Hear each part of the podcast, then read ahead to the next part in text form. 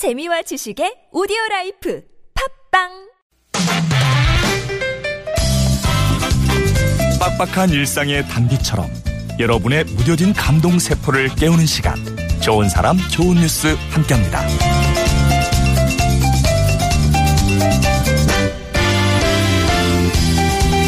누구에게나 처음 경험하는 일이 있기 마련이죠. 처음이라 실수도 하게 되고 또 처음이라 웃지 못할 일도 벌어지는데요. 그렇다면 카톡 메시지를 보내는 방법을 처음 배운 할머니에겐 어떤 일이 일어났을까요? 한 온라인 커뮤니티에 사진 한 장과 함께 카톡 배우신 할머니께서 이제는 띄어쓰기 말고 다 잘하신다. 이런 손녀의 글이 올라왔습니다. 그런데 사진 속 할머니의 카톡창을 같이 들여다보니까요. 은행에서 온 문자나 스팸 메시지 전부에 친절하게 답장을 하고 계시더라고요.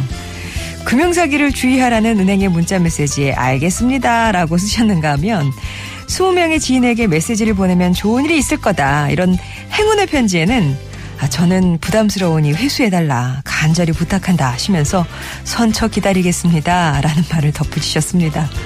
할머니의 카톡 메시지 적응기 참 귀엽고 흥미진진하네요.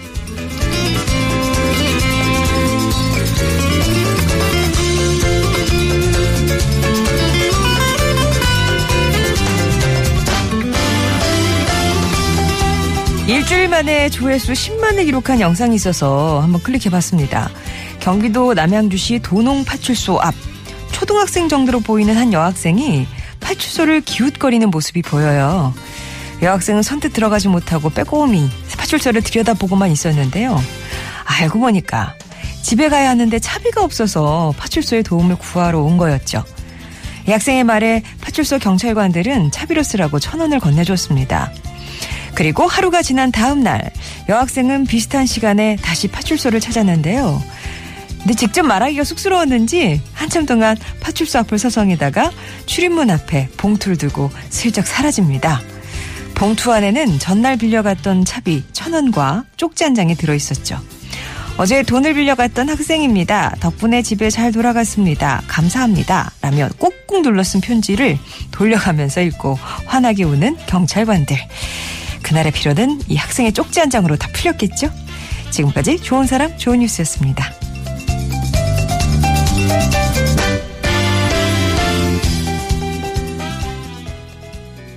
무더운 밤잠 오지 않고 이런저런 생각에 불러본 너 나올 줄 몰랐어 간지러운 들신 노래는 산이와 레이나의 한여름밤의 꿀이었습니다. 아, 윤은숙 님이요. 의정부에서의 마지막 하루를 보내고 계시대요. 오랜만에 이사를 가시는데 건강상의 이유로 동두천에 점시골요? 점시골? 점시골? 어떻게 읽어야 되나? 예, 예, 이사를 가신다고.